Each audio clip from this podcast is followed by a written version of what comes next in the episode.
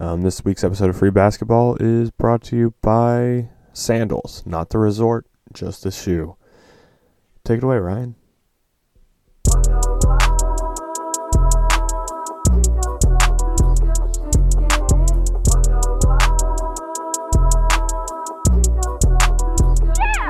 Welcome everyone to a, another new episode of Free Basketball. In this episode, we're going to actually talk about basketball again. Woohoo!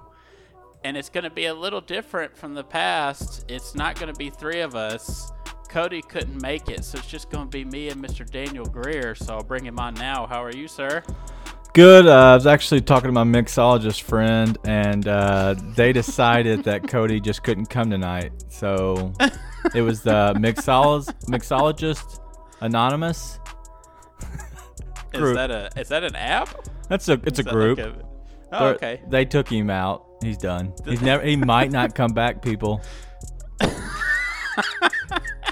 No, Cody had work. Uh, we'll let him announce. He's got news about work, so I'll let him announce that on the next time he's on. So we'll miss him tonight. But tonight we're going to uh, talk about a little NBA in dealings with the actual update on where we are in the season and what is going to happen because Adam Silver had a meeting on Friday, so there's been a lot of speculation over the weekend. So we're going to talk about that, how that might affect the salary cap going forward. And the final thing we'll talk about is this has been out for a few weeks, almost a month now, probably. Uh, but it was Jalen Green, the number one high school prospect, picking the G League, and subsequent players have started to pick the new G Leagues uh, league that they're setting up developmental program. So we're going to talk about that too, how it might affect the NBA and the NCAA. So we'll talk about those things coming back from the break.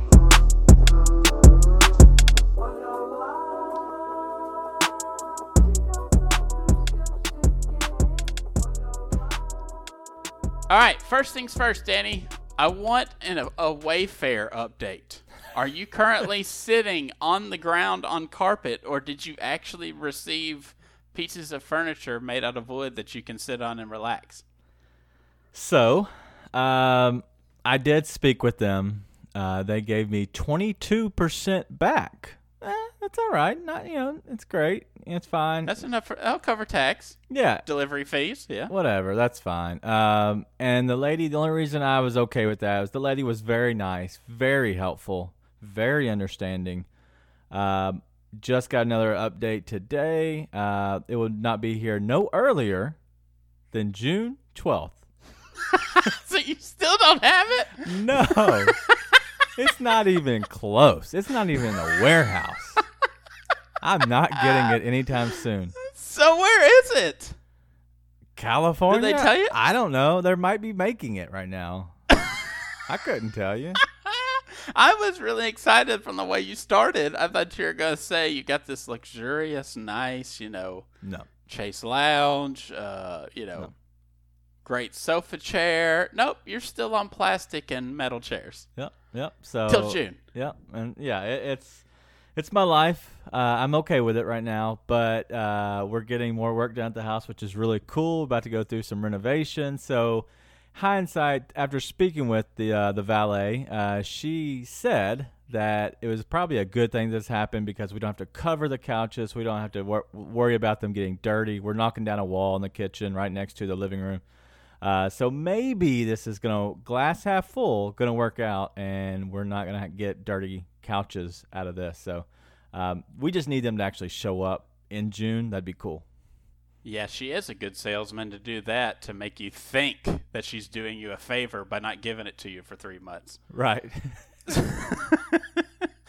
But moving on, speaking about June, let's talk about what's going on with the NBA and the possible return to play.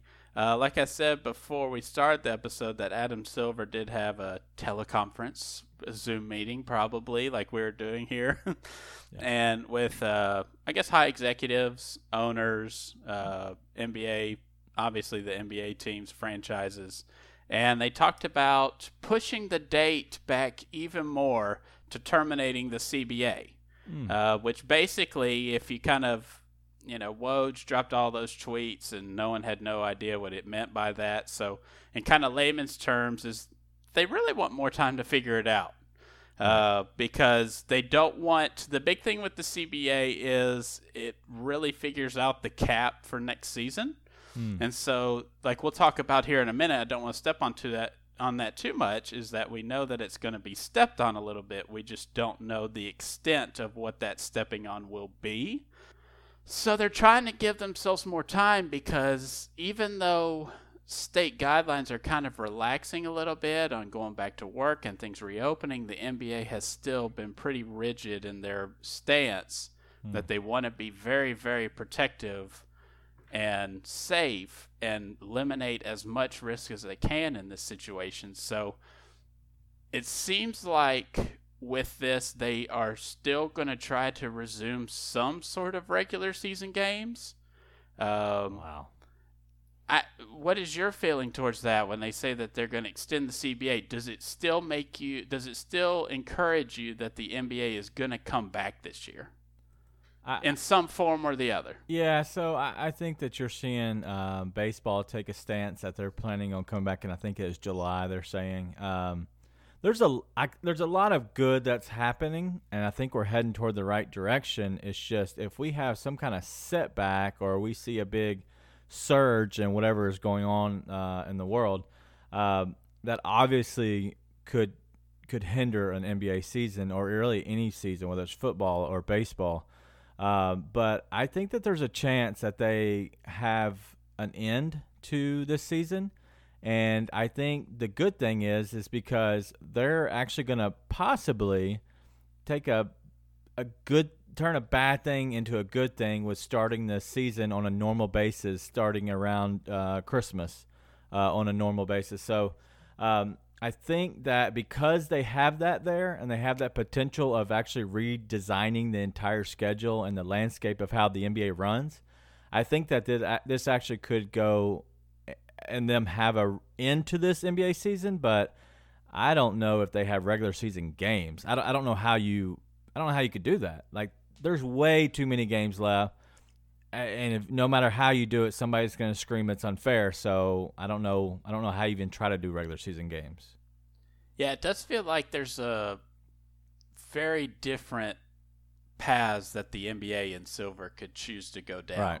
Right. And there's going to be detractors and people that are angry or say it's unfair down each path.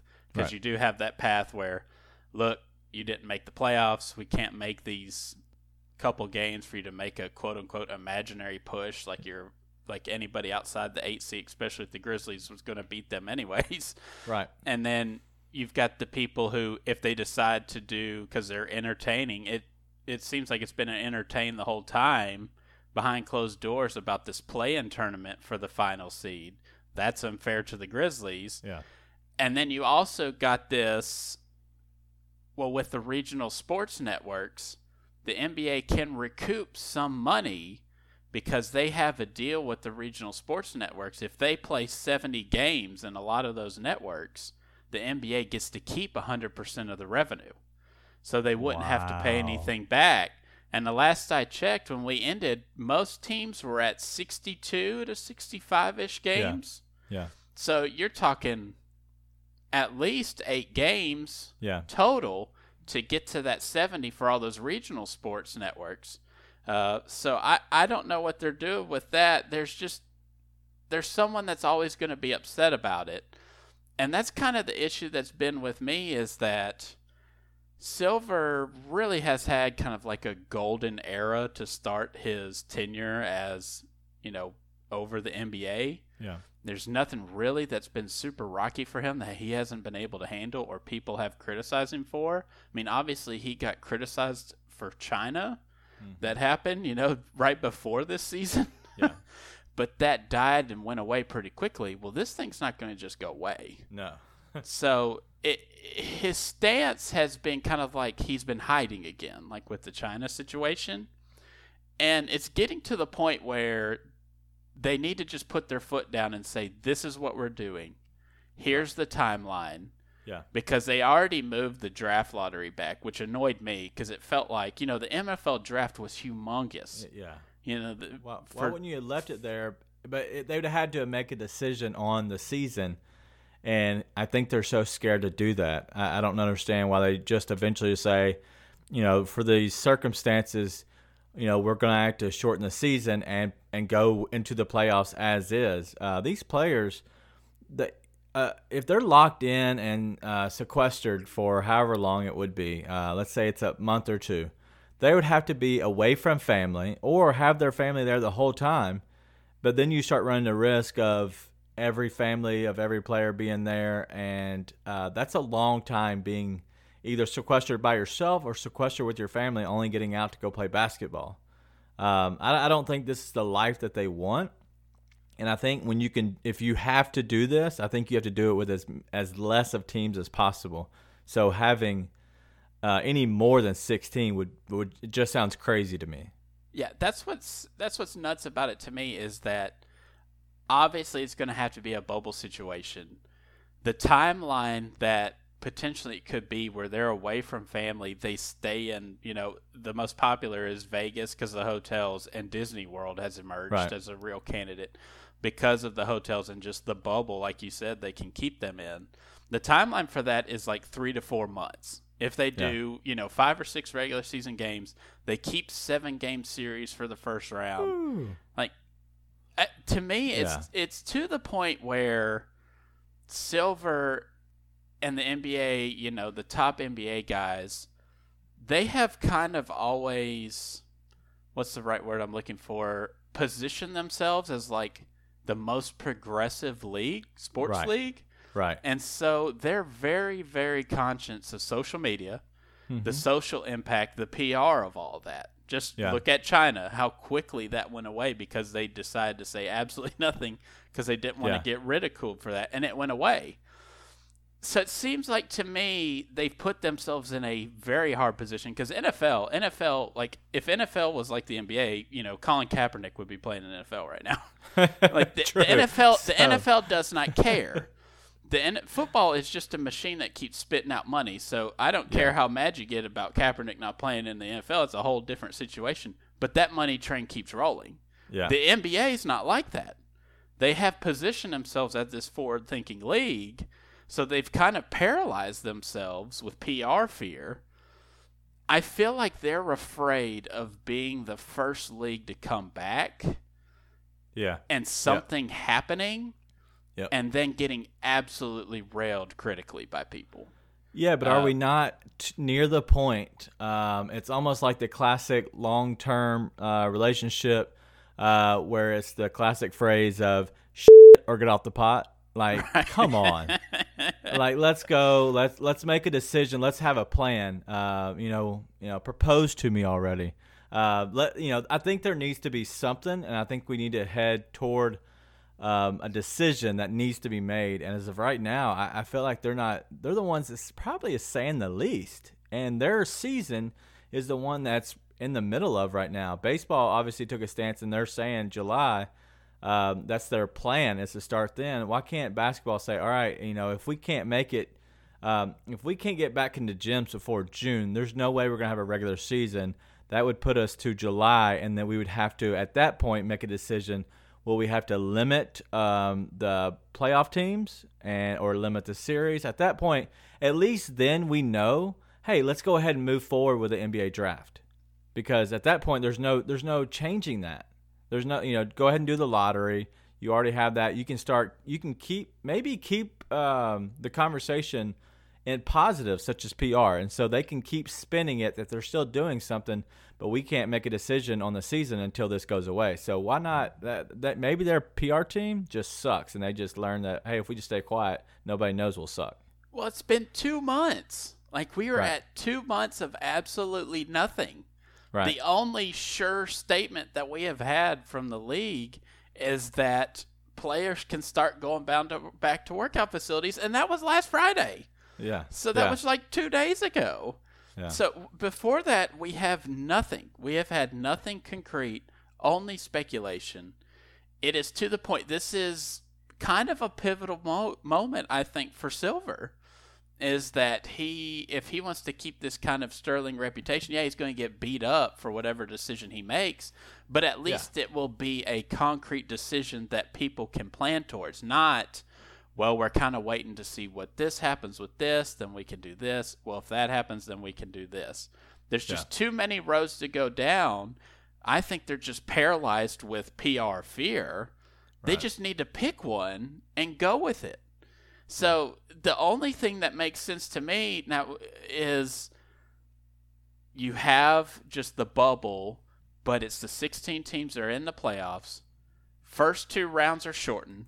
First round can mm-hmm. be three games if you need it to be. I agree. You could do five games for both series. It could be three games, five games, seven, seven. That's what Yeah. it could be.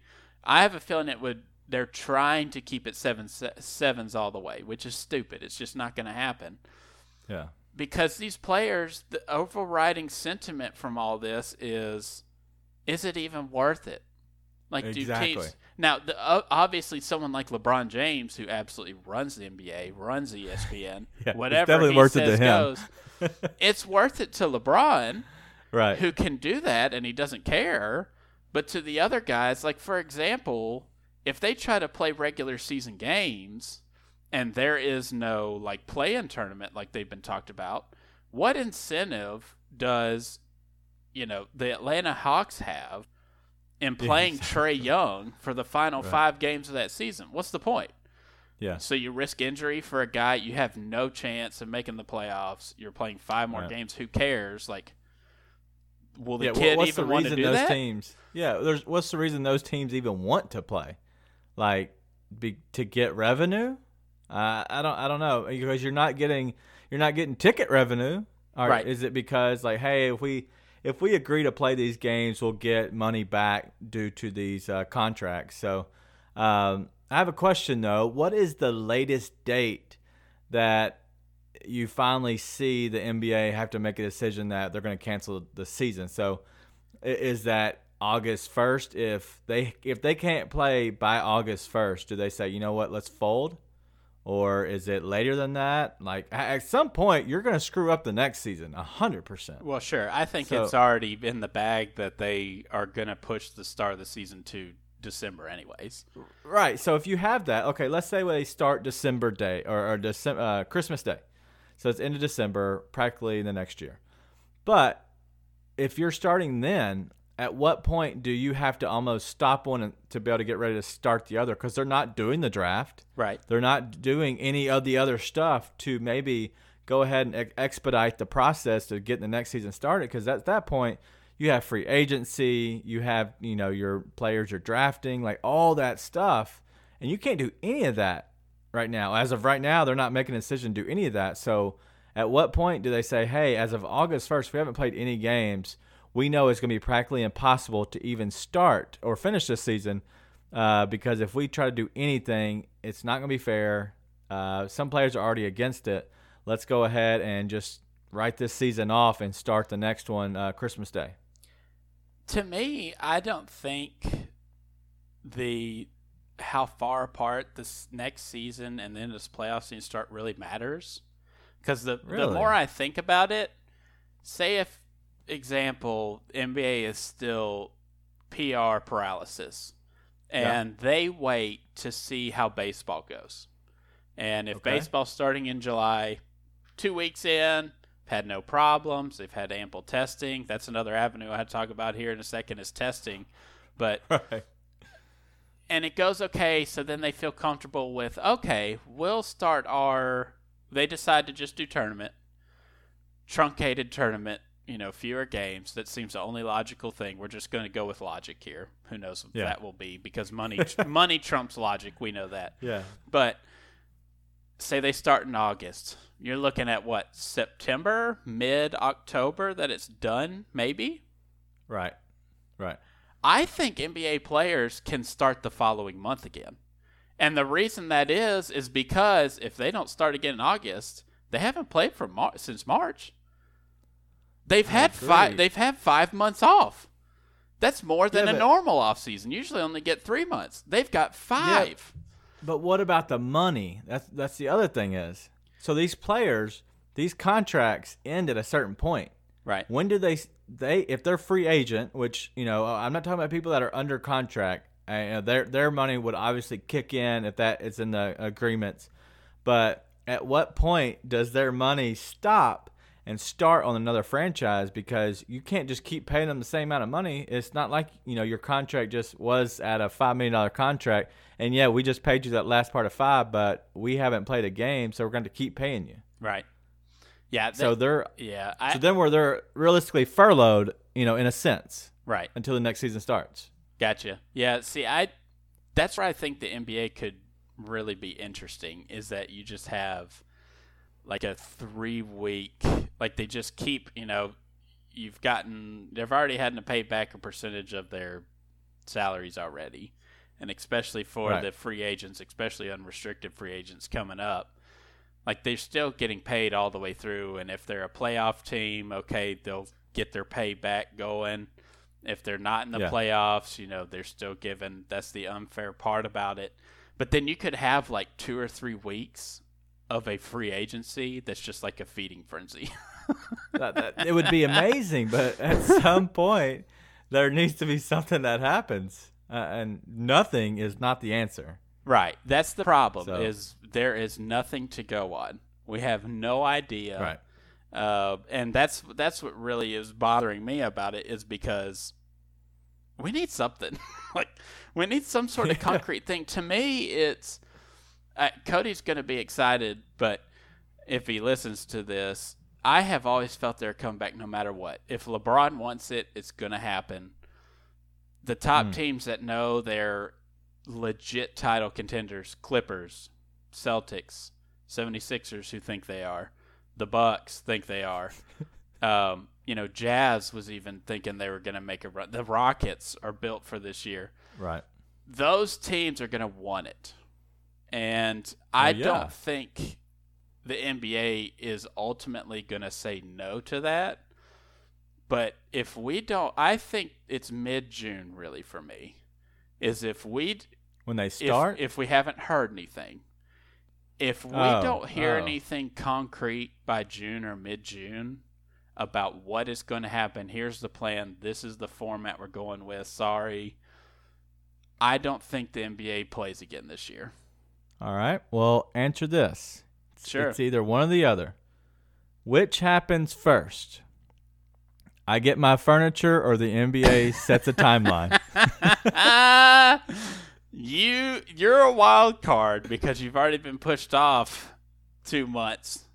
Uh, but I'm gonna go with you. I'm gonna say you get your furniture first.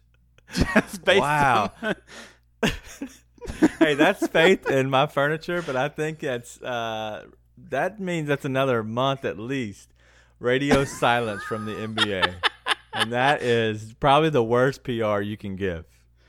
So going back to the actual bubble situation, because I did want to talk about testing. Um, Woj said that the NBA has already figured out a number of tests they will need to for the bubble thing. Everyone be tested daily. That includes staff, um, hotel people, food service people. Uh, you know, I I don't think they would let any family come, but just in case, uh, Yeah. family, and they put it right at. Woj said that the NBA's conservative number is at fifteen thousand tests needed to resume it in this bubble style. Um, so obviously, if they come back sooner with regular season games, that that number would in, would exponentially have to grow. Uh, but testing is an issue because there still is a sentiment. You know, I, am not going to get into much political stuff really, but there's still a sentiment that there is still a lack of quantity of testing out there. So another PR issue for the NBA is we do not want to take tests away from average American citizens.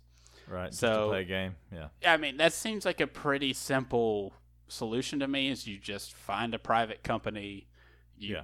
you know, you spend you know four hundred percent markup price that this company's going to charge you for it, you know, Yeah. to get these tests. The other issue with testing is how long it takes. You know, most Right. tests take a couple hours. there's been talks in the past about tests. I'll tell you in 10 to 15 minutes. Haven't heard much of that since then. No. But it uh-uh. seems like the standard is the kind of nose swab, note and throw swab, and that results come back in hours. So I don't know how you structure an NBA player's day based around that. You get tested at 7 a.m., you kind of sit around and you find out at 3, all right, you're good. You can play tonight at 7. Like, Yeah. how does that work? Um, Well, and the, the way, oth- sure. yeah, the way I've seen that it, it can work is realistically you drive up and they test you in the car, and you literally are in your car in this area until you're released and clear. And at that point, um, such as a parking lot, you're sitting in that parking lot the whole time. And as soon as you're released, you're allowed to go into the safe haven, we'll call it, uh, that is Disney World. And so that's that's what sitting sitting in your car for a few hours. It's not the worst thing in the world, but I think that's what you really would have to do. Is just to bring these guys in, you know, one person in a car at a time. You know, you can't really have multiple people. So um, I know there's five hotels on Disney World's property that they can shut the gates to that you can only get to. So I know they can. I know Disney would be probably the easiest um, because it's all they're all relatively close uh, down there to the facilities, and so I think it would be very easy to do that. And I just don't know if these guys want to be uh, sequestered in their bubble for a month or two. That's the thing is that if it's going to happen, you're going to be inconvenienced as an NBA player. A hundred Like percent. you're going to be inconvenienced, but that's Yeah. just kind of the price that you're having to live with now. And Yeah, for and that's what- someone for someone with LeBron who's age 35, you know, towards the end of his career versus Ja Morant who's 20, Right. you know, Jaren Jackson 21 or whatever, Yeah. like is that like LeBron will put up with it because he's at the end. Someone who's Right. brand new like this, like really, I have to do this to play. like Spencer Dinwiddie came off. I think he was uh he was he was having a, a good beverage or a few. I think it was wine. I think he was sitting on Yeah. that Franzia slapping the bag. He was, and he came out and straight up said that he thought this was stupid to to play. Uh, so I won't get into too much in detail on that, but yeah, he, there's some players that think this is dumb to try to take a chance. And to, and his big thing, I think, was the uh, being sequestered for a, a couple months potentially. And I, I don't think these guys understand. Like when you're sequestered, you're with your boys. Like so, it's kind of like when you're going off on a guys trip, you're just spending a lot of time with your guys. And so, yeah, yeah, I don't. This isn't the worst, you know. That we're talking about worse things in life to be than to be sequestered with your entire team and having a lot of good time. Maybe that's uh, there's other things that he's just not enjoying is the Brooklyn Nets and how many snakes are on that actual team. So maybe that speaks to more of uh, what's going on with the Nets. Uh. but I don't know. I, I think the a team like the Grizzlies would love that because they're all 20 and they would Right. all be playing video games all day, every day. It is interesting that it could potentially, for a young team like that, bring them closer together. Oh, it would be awesome. I think for 20 or yeah, in 20, 22, yeah, dude, that'd be amazing. Especially for a young team like the Grizzlies. Uh, Oh yeah, Now, the, before we kind of move on to salary cap stuff, I do think a large part of those estimated test figures that the need for the NBA is probably incoming strippers to the hotels. uh, but no, really, what I really want to say before we move on is is a a lot of old school NBA guys like Shaq, uh, former players, are saying just to scrap it because whoever wins the NBA championship this year will have an asterisk by it. And it kind of the same thing with the 99 lockout season when the Spurs won it, you know, Tim Duncan's first one. They always say it has an asterisk by it. I mean, do you buy into something like that? No, because I think there's a, a decent bonus that comes with uh, winning championships. Um, I think there's a cool trophy. I think there's a really awesome ring that you get. Um, I, I think there's a lot of things, and if you want to say, uh, well, your championship had an asterisk, you know, cool. Uh, we all played under the same, you know, circumstance. Everything was was the same. So if it's steroids and baseball, and then there's an asterisk, you're like, all right, well, you were kind of cheating because you did something we couldn't do or that we weren't caught uh, doing. And in basketball, realistically, yeah, there might be an asterisk, and might it might be referred to as the pandemic season, but realistically, everybody has the same circumstances. So I don't think there's any team in the West, especially not the East, but any team in the West that's three and a half or more games out of the eighth spot that would legitimately have a chance to win a playoff. Uh, or to to be win a championship in the playoffs. So Right. we're talking about eh, the eight teams that are already in the playoffs. Uh, there's probably four that might be able to win a championship. So I, I don't know why there would be much of an asterisk. Besides, yeah, it, it was it was a weird circumstance, but yeah, we still beat you. So you know, game. Yeah, that's like, I I think it's a dumb sentiment. Um, Right, people who do say that would be old ex NBA players old head. because like who like they don't care. What does it matter to them? They don't want to have to go back and call this game and you know Oh yeah, quarantine. They don't want to have to self isolate like that. So it's you know it's more annoying to them too because they have to do all this stuff just to call a game that they're just punching a check for. They don't care. So I think Yeah. that's dumb as an asterisk by it. I think that's stupid. I think it's that will not Yeah. be on your Hall of Fame. Like if No. LeBron wins it this year, that's not going to be on his Hall of Fame inductee list.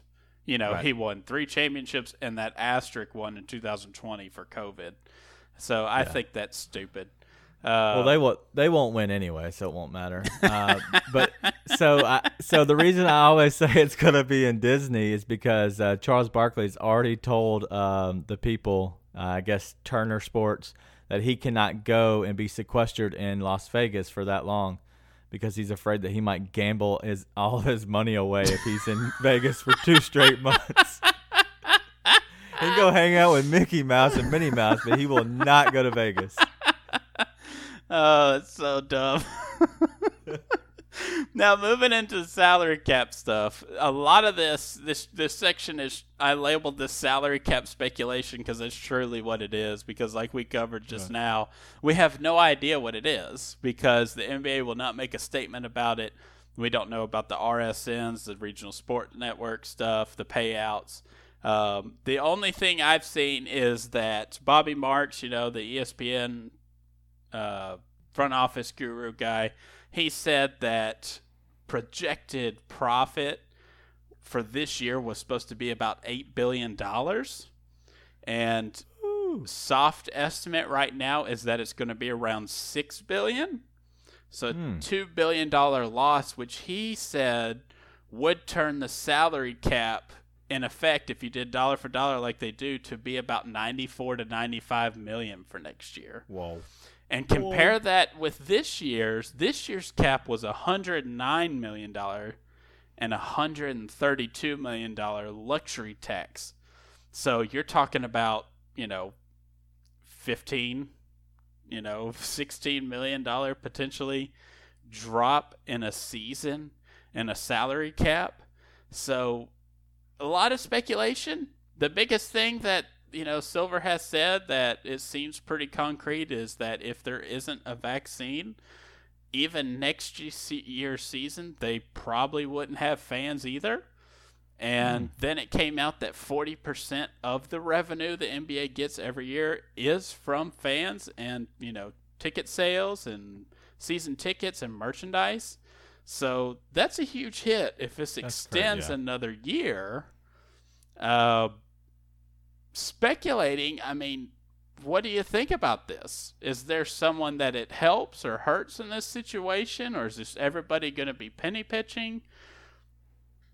Yeah, so I th- I think yes, people will be penny pitching. Um, obviously, you don't hurt um, any of the main superstars uh, because most of them are signed up. Um, I don't I don't know if there's many. This wasn't going to be a huge free agent year. Um, and correct me if I'm wrong. I don't think there was any super major free agents. There's always a couple, but it wasn't like a big year where they're all popping off and like everybody's you know trying to save money for this year. So for that reason, yes, that's good. So you're not going to be hurting people's salary.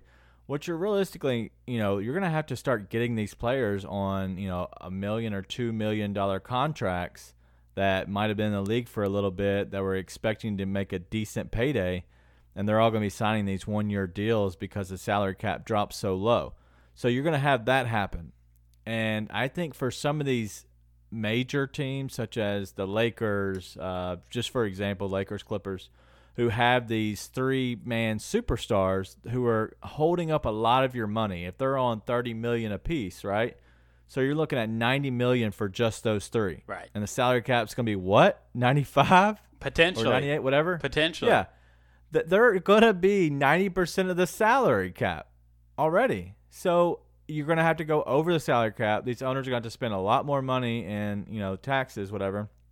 So I think what this helps, I think you this helps the young teams that have these lower salaries because these players are, you know, in their first few years and they're on their rookie contracts. I think you have that because you can get better value off these younger players than you can off of these old heads who have three good, you know, players and the rest are just literally a million or two million dollar contracts that who knows where what you're getting at that point. It's like going get the day old donuts at the the donut store. So, yeah, I, I think at this point, I, this is I think this helps out, and this actually could be the best NBA season because I think that those players are going to spread out for a year, if not two years. They're going to spread out some of these lower budget teams.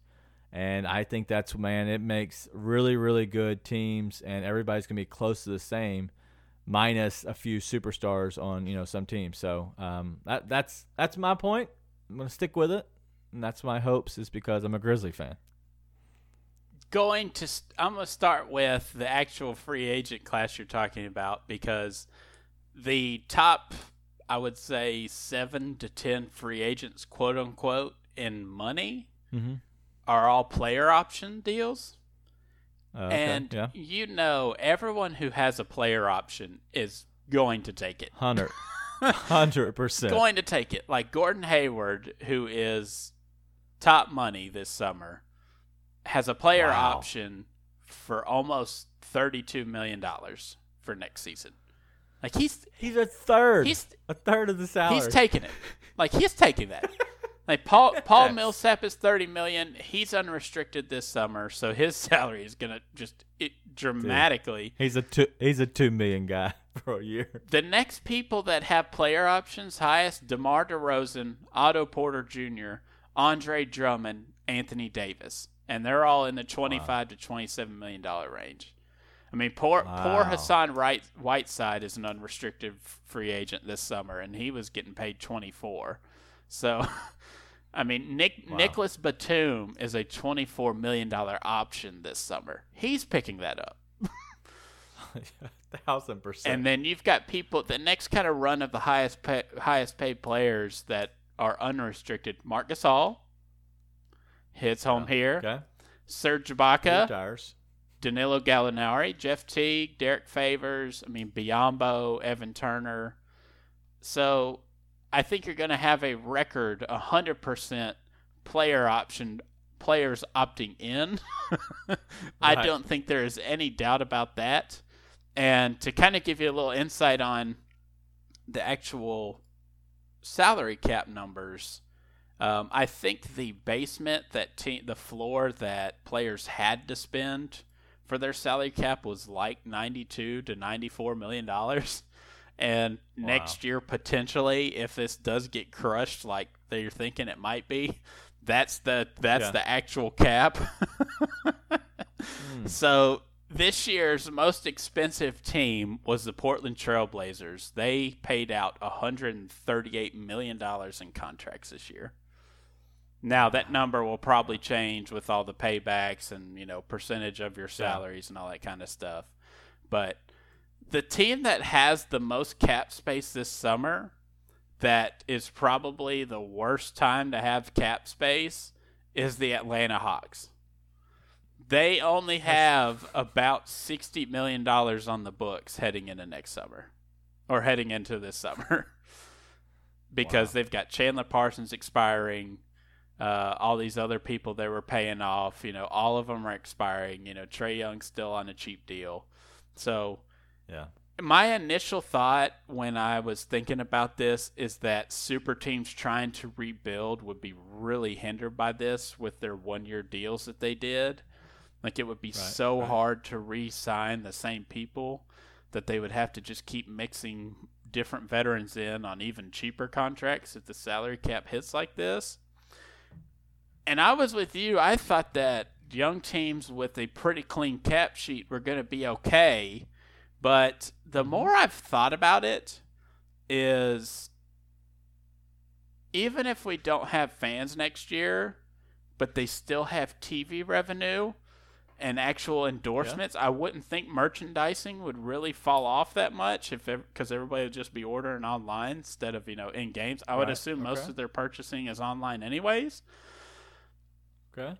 Even with that forty percent of you know no ticket revenue at all, I could see the cap making a jump again, like we did in like 2016 whatever it was, it jumped like twenty or thirty million dollars or something like that. And if you remember, that summer, because of that cap jump, that is the only reason why the Warriors were able to sign Kevin Durant. So I've kind of switched gears a little bit in that they have a full season next year, and you know, if they recoup some of this profit loss that they've had, the salary cap will go back up.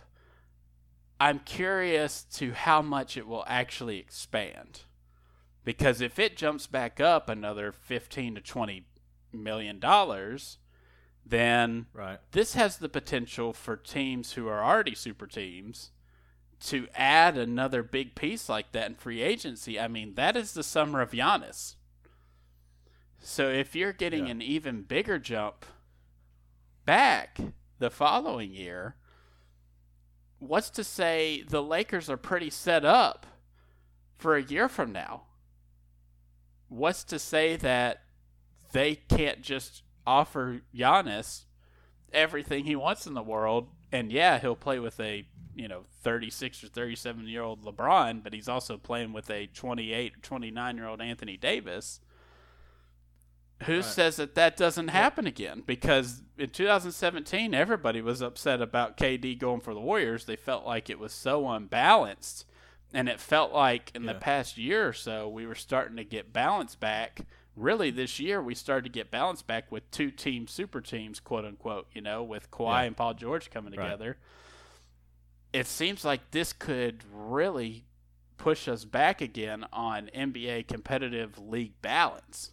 And that's what I'm worried about because if this does happen and the revenue jumps up again, does the NBA just let it jump like it did 2016 17? I think it's that's the year. If I'm wrong, it, it's the I'm pretty sure Yeah, it's yeah, yeah. 16 17. does the NBA just allow it to jump to the top again or do they phase it in? You know NBA teams, right. especially the big market teams that got the money to burn, they would want it to jump. Yeah. Right. o- But if it, it- Right but away. small market teams would want it to gradually increase because they're at a huge disadvantage for if it jumps like that. So I've kind Yeah, I've kind of so- switched where I'm kind of on the side now where you think it helps young teams and clean sheets going forward. Obviously, it's nice to have a clean cap sheet anyways. You can do a lot of stuff regardless. Right. But if there's a huge jump in 2 years, the top market teams are going to have this advantage again to where they're able to absorb bigger contracts into their cap sheet and actually pay for it without hamstringing their future. They can just keep turning it over and Okay, over. Okay. I got you. So okay, well let me let me just talk through this real quick. So you're talking about the 21-22 season, which would be, uh, for example, we're in a season. You're not talking about the next season. You're talking about the season Right. after that.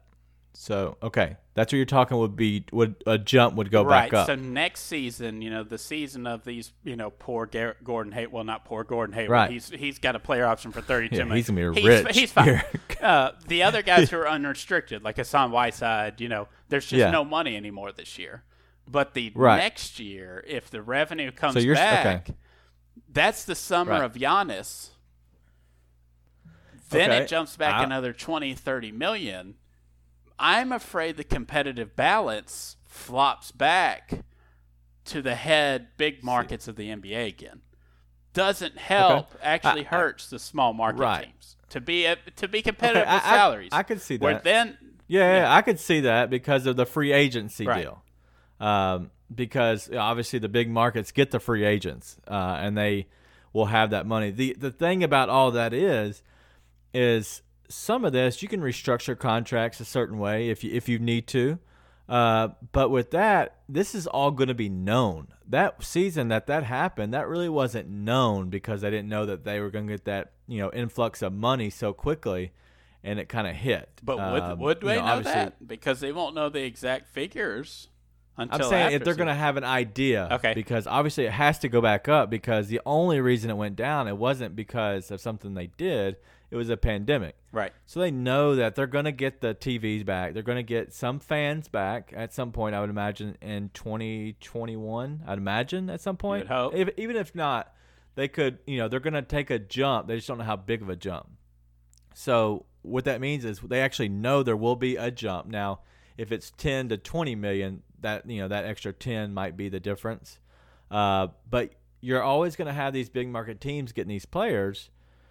But I don't think that necessarily hurts, um, and I don't think you're going to have somebody just sign because it's it's not going to be a huge influx of money. I don't think. Okay. Um, and so I, I still think you're okay as a young team because you you have you have for the 2021 season. So for next year, I think that for sure helps the small market teams. I think competitive balance will be the best it's ever been because some of these guys you might be able to pay a DeMar DeRozan nine million on a smaller team for a one-year contract, or twelve million for a one-year contract, when he normally would be making twenty to twenty-five because there's no money out there. So, for example, DeMar DeRozan could go to uh, Atlanta on a one-year deal and say, "Hey, they can offer me fifteen million for this one year," when the Lakers and these other teams can only offer me like four million, five million. So maybe he takes that extra 10 and says, I'll go play in Atlanta for one year, and then I'll get my big payday the next day when the salary cap, cap jumps back up. So I do agree that it definitely could help the, the, the big market teams 21 22, but for sure the small market teams uh, and the competitive balance overall next season, starting Christmas Day, will be uh, definitely small market uh, big time because of that lower of the salary cap. And I Demar was one of the ones I thought because after thinking about all this, the Hawks are going to give a couple people just absolutely awful contracts. Yeah, because they have they're like the only ones that have the money to spend, and it might be Exactly. one year contracts like you're talking about. The only problem with DeRozan, he's one of those player option guys. So Oh, he, unless he's got some promise from the Hawks that'll pay him more than twenty seven million dollars for next year, Right. he's going to be a Spur. But players like Fred VanVleet, like he, he's Yeah. unrestricted free agent. Yeah. Bojan Bogdanovic, he's unrestricted free agent. I mean, there's players out there that are someone's going to overpay, not much obviously, but Yeah. the Hawks are the. Hawks are the ones kind of wielding the power here. So I'm kind of interested what the Hawks do. But how how how bad are they going to be in 2021, 2022? Oh, they're going to be horrible. they're going to be absolutely horrible. because if if you go there, you're fine maybe taking a 10 to 12 million dollar contract and that that's okay cuz that's probably what you're going to get anyway. But imagine everybody that signs a, a any kind of a contract next year will be underpaid. Uh, on a, if it was a normal season, I think they're all going to be underpaid. So I don't know anybody that does a long term contract unless Right. you're uh, whoever that would already. You think your market is around twelve, and you they they offer you eleven you know million for four years. Then okay, but if not, you're going to play in Atlanta for one year. And you're gonna have fun, play a game. Hope maybe it's a shortened season. I don't know what's gonna happen, and then you just kind of move on after that year. So I, yeah, I think ne- the, the year after that they are just sucking again. Yeah, I, I do think it kind of sets up a potential for next year for a really crazy trade season with all these trading contracts um, to Right, shed right. salary and maybe draft picks. Um, Yeah. So I think it could get kind of wild. I, I the kind of th- the biggest problem I have with all of this is that I just want the draft lottery. like I just Yeah. want to know who that like just in the games, put them in the playoffs so we can have the actual draft lottery because I want to talk about draft stuff for like the next three months.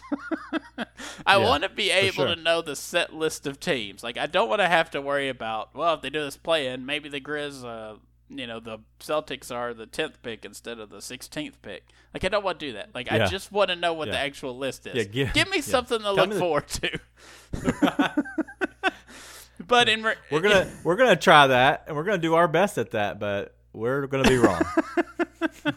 But I, I don't know how you want to wrap up with salary cap, but I will say that the couple teams that are absolutely hurting next year, if it does dip down majorly, um, the uh, luxury tax threshold for this year was 132 million. Obviously, drops if the salary Yeah. cap drops. If it didn't drop at all, there's four teams over the 132 million this year. And that's the Wow. Warriors, the Nets, the 76ers and the Celtics. And if it dropped, you would have over half the league in the luxury tax. So yeah. it sets up an interesting situa- interesting situation to where you have like do the Warriors make a decision on Wiggins? Do they Yeah. want to pay I mean projected next year they're projected to pay 148 million dollars in payroll salary.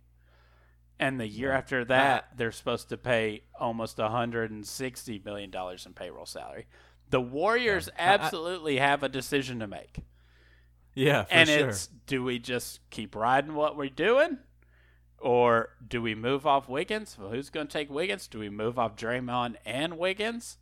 They have to do Yeah. something to clean up their sheet. Definitely the 76ers have to do the same thing. They're in this like almost the exact situation as the Warriors except not even on the same mountain spot that the Warriors are in trajectory. Right. I mean, they're paying almost Yeah. 150 million to five guys, like they're five starters. God. And Elton Brand's all, he's amazing. Yeah. He's one of the get him, best. Knicks.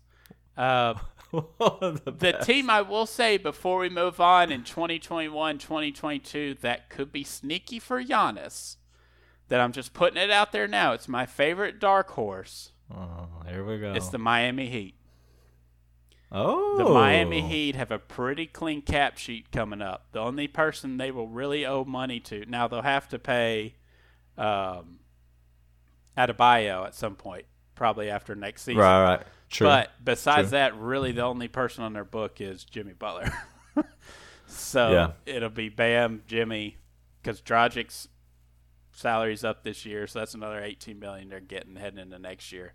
Their cap gets cleaner over the next year or two. So I'm interested hmm. to if they try to spend that this summer to make us push next year, or if they push off Yeah. another year, sign Bam, well, go for Giannis. Yeah. Go to go for Giannis that summer. Miami Heat are my dark horse. I'll say it two years early. I, I don't even know why they would need Giannis. They have Andre Iguodala.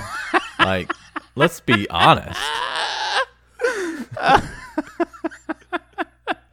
You sir That guy are is off the dude, pod. he's, yeah, he, he's uh, just uh, automatic negative. Now let's wrap this up. Let's we don't have to spend a long time on this. We spent a lot of time on the free agency and the NBA update, but the actual high school thing with picking the G League route now instead of NCAA.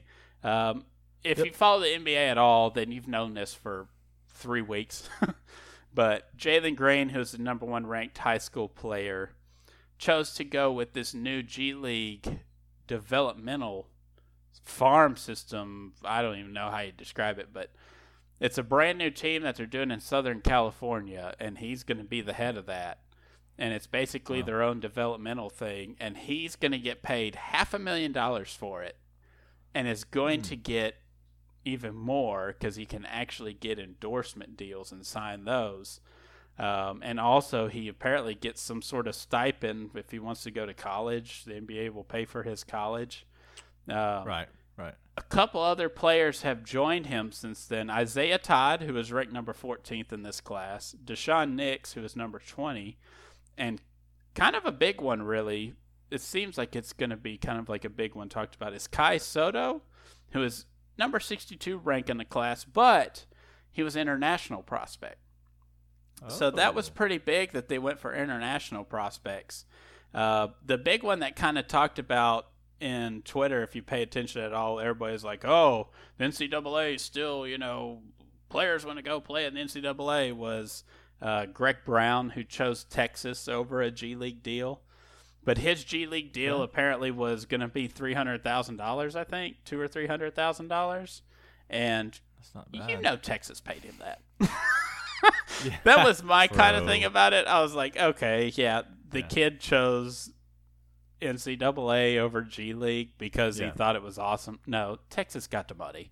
Like they gave that man a couple hundred grand to go to Texas. Get he out! Found of that money. Somewhere. Get out of here! Stop that stupid. He woke stuff. up with it under his like pillow. Greg Brown. Tooth fairy. Like came. Greg Brown had this moral thing. Like, oh, I've right. always wanted to play college basketball. Like, nah, dude. Like, you got underhand from Texas. Moral Greg Brown. Get out of here. uh, the interesting about it to me was I didn't realize Shareef Abdur-Rahim was the head of the program. Really? He is the head hey, of the program. Vancouver Grizzly. I mean, it's a newly created team, like we said. The only thing that's kind of weird is that they're only going to play approximately 10 to 15 games, which, huh? if you follow this draft or this draft class at all, we know it's a weak class. Next year's class with yeah. Jalen Green and all them is supposed to be a much stronger. Like, actually, everybody's excited for that one. Like, teams are punting off yeah. this draft for next year. And but like LaMelo Ball, top prospect in this draft. I mean James Wiseman. I mean LaMelo only played like ten games this year in Australia, anyways. Like true, R.J. True. Hampton only played like ten to fifteen games. I mean the Dan yeah, Danny they were playing against professionals, quote unquote. Right. Right. Right. Yeah. So I people have kind of hit that so already. Is, this... is that how much are we going to really see about that kid? They really feel like people for some reason feel like playing college basketball really helps you. Like, and I think that is fair. I think if you played well in NCAA tournament, you could increase your draft stock. But right. ultimately, I really don't think that matters too much. I yeah. think it is well, a big deal to have a kid in a development program. Coaches are with him every day. I kind of think it's more of if these kids go to G League program – NBA players might get better at drafting because yeah. they're with him every day. They're talking to the scouts and the guy, you know, the trainers. They know if the kid's for real or not. You don't get that with college, really. Now, I'm sure there's some coaches who like actually tell the truth about kids, but you know, college coaches are probably going to lie through their teeth about the kid's work ethic and oh, he's a great kid and blah blah blah. Like these yeah. G League guys, like their whole role is development. So it seems like this could make NBA teams better at acquiring talent if this is something that will grow. I mean, what is your first reaction to when you even heard about this news? Were you excited about it, so, or you, like, are you an NCAA? Yeah, I am. Yeah, I am because, uh, and, I, and I'll kind of go back to what I really want to talk about, but uh, I think for the NCAA, I think this definitely, I think this helps them not and, and I know that might come off as oh why, how in order to help you if you lose some of the best talent. Right. Uh, I think it allows them to take a take a step back, catch their breath, and say, all right, how are we going to redevelop ourselves? NCAA is stupid, and they will not. But because this is happening, I think this is going to kind of force the kids to not force the kids, force decent talent that are going to stay for two years and actually the NCAA, the game, college basketball will benefit because some of these players that probably could go that, you know, will still be a good player maybe realize, hey, if I come in here and take two years in college basketball, I could actually come out of this and look really, really good. Uh, you're always going to have players that leave college basketball after one year. You're always going to because there's always going to be that. But you're also going to have less.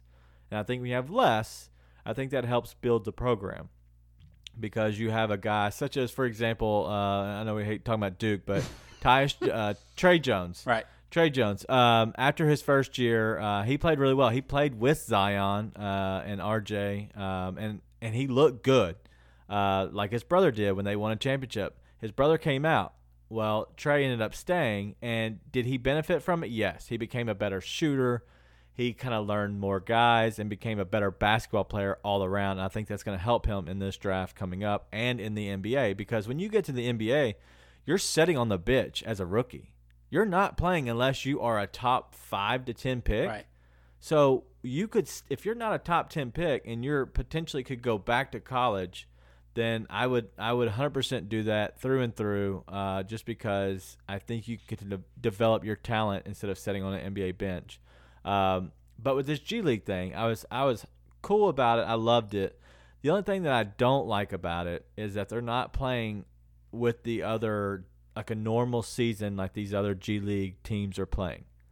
If that was the case, if they went and they were going to just be sprinkled in on these G League teams and they did it such as the draft order, uh, they could draft uh, any players that are coming into the G League draft and they were just put in there just as like the free agents were, then I think this could actually help the G League because um, a G League, you know, a G League draft that they have, um, these worst teams are going to be able to pick these players, such as Jalen Green would go to. Who's the worst team? Um, The Warriors. let's not say Golden State. Just, let's, let's, let's not use them as a weird season.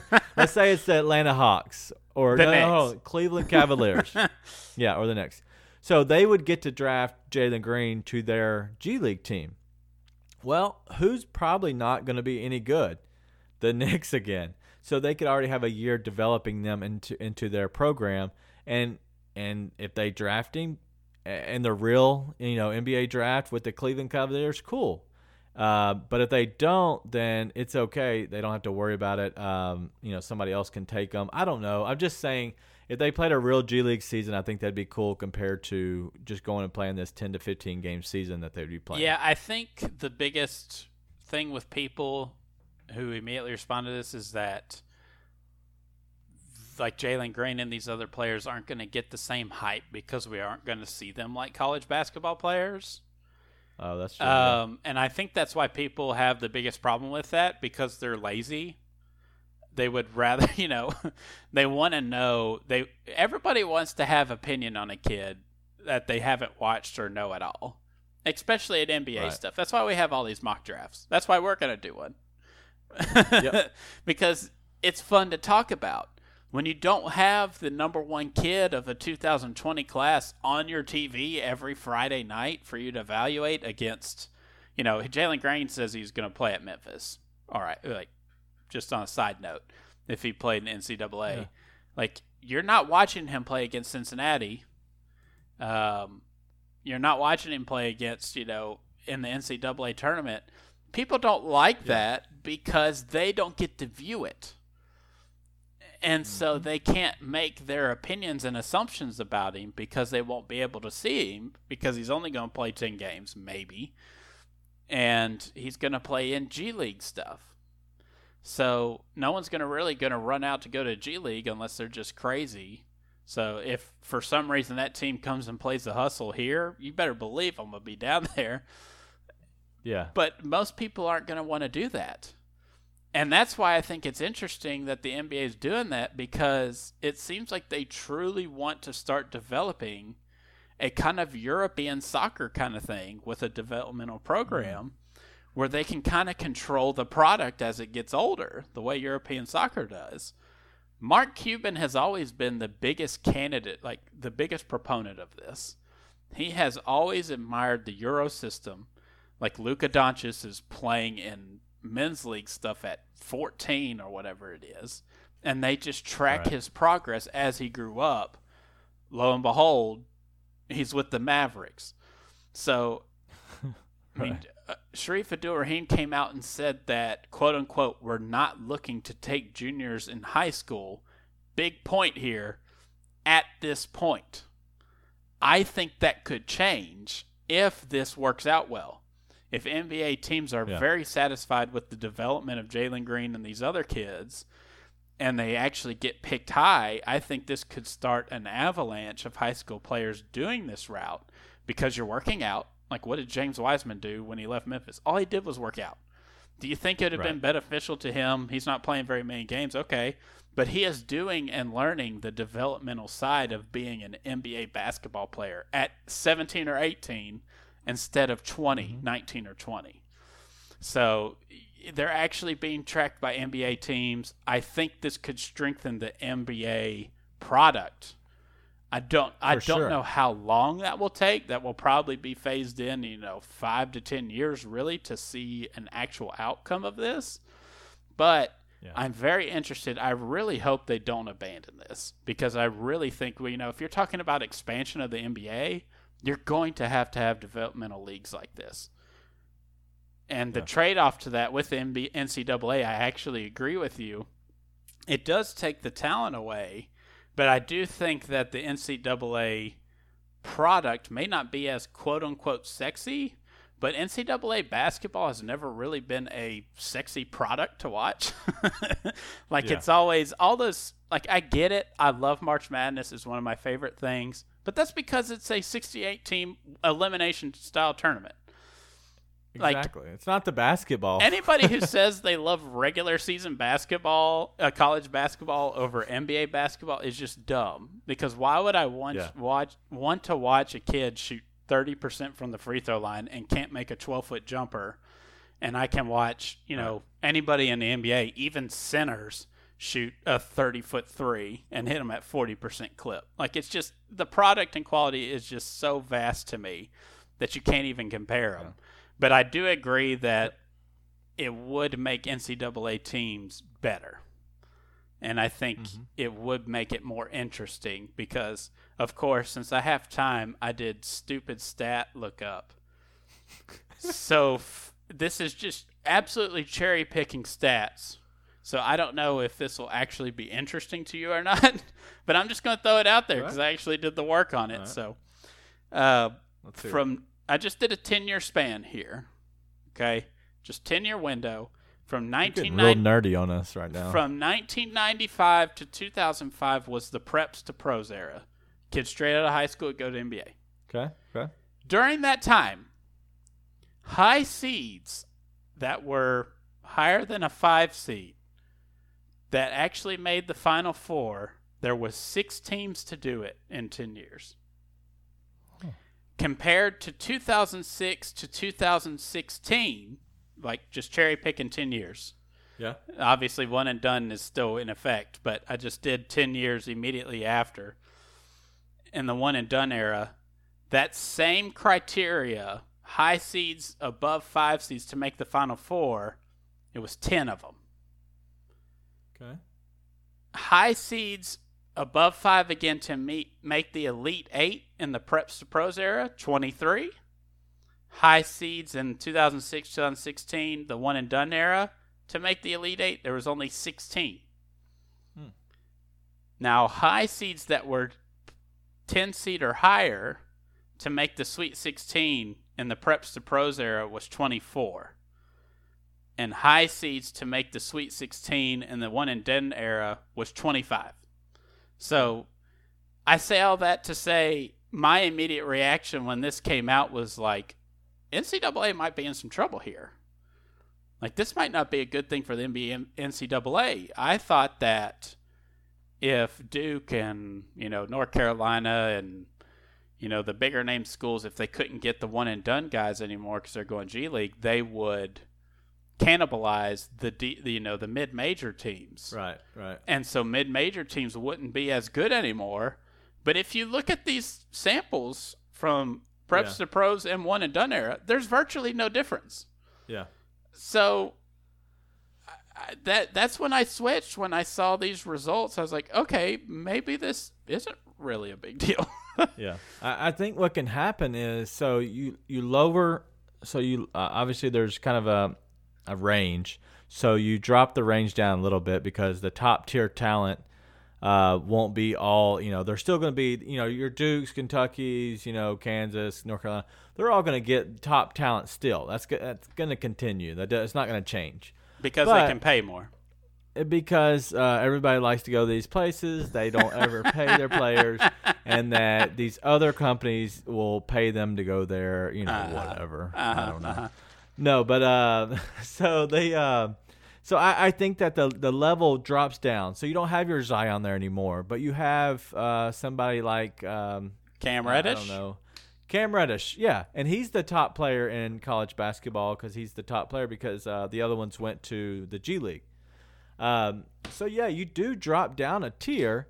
The tier's still good, but what that could do is create more spots for these other players that maybe were probably good enough to play, but man, they didn't stick it out. They didn't get the opportunity uh, that these mid-level uh, mid majors can op- uh, give them now. So I think it stays consistent. I just think that maybe the the level of talent just drops, takes a small drop, but be, these players could actually end up developing more because they stay longer. And a top tier talent such as Cam Reddish stays two years at Duke and actually becomes like a, a good rotation player in the NBA his first couple years and then becomes a decent talent going forward. Uh, but the way it's happening now is there's way too many players going one and done. Um, and so I, I hope this helps. And I hope kids can benefit off their likeness in NCAA. I hope they get to go train like they would because maybe school isn't for them. Um, I'm not the smartest guy in the world. Uh, school wasn't really for me, but I did it because I wanted to play baseball. Um, and so I think that's the same concept. If there was an opportunity like this for me, and I was good enough to be on that talent, I might would have chose the G League uh, for my sport because uh, maybe I just didn't feel school was you know I was in school and I just you know wasn't the smartest guy I just struggled with it. If that that that could be the case because every player is coming from a different background and a different place in their life, so. I hope this helps everybody, and I hope this helps the NCAA because they need help. Um, and I think the tournament's always going to be awesome. Um, so I, I, think that this is definitely something that could hurt, help them long term in their development.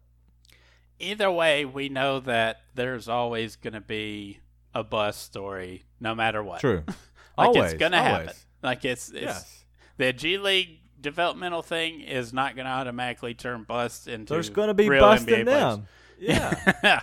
like it's gonna happen. Like that's just Yeah. a fact of history. Like it's it's a fact of life. Like it's going to happen. So Hey, but the cool thing is that maybe they only bust in the G League and they're only out three hundred, four hundred thousand dollars compared to forty million in the NBA, and so maybe that actually lowers the bust in the NBA uh, because they That- get to see them suck early. that was my point with it making the G League smarter. I mean, with NBA teams Yeah. smarter. I agree. That's awesome. So instead of you know being sunk on whoever for four years, ten million, and he's an absolute bust like Anthony Bennett. right. you know, you Yeah. make a better decision who's a guy who can actually help you long term. I that's the big thing for me about G League. I just think it'll make NBA teams smarter. Yeah. So but do you have anything you want to mention before we close? We should probably get out of here.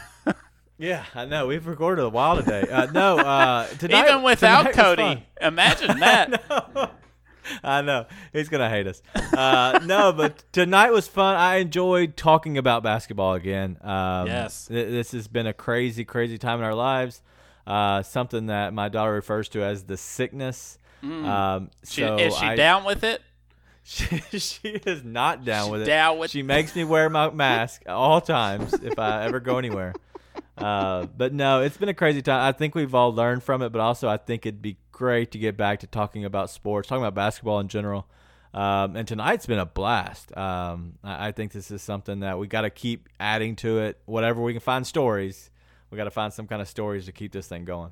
Yeah, the next thing, obviously, we'll talk about next Sunday will be the finale of The Last Dance, Michael Jordan and the Bulls documentary. So we will be talking about that soon, probably next week. I don't know if we'll do a couple different ones on them or we'll just do the whole thing in its entirety. Um, Yeah. Cody's going to have to be on that one because he's been pretty sure. pretty hyped up about it. So I've also really enjoyed The Last Dance. So that will be coming up probably next week.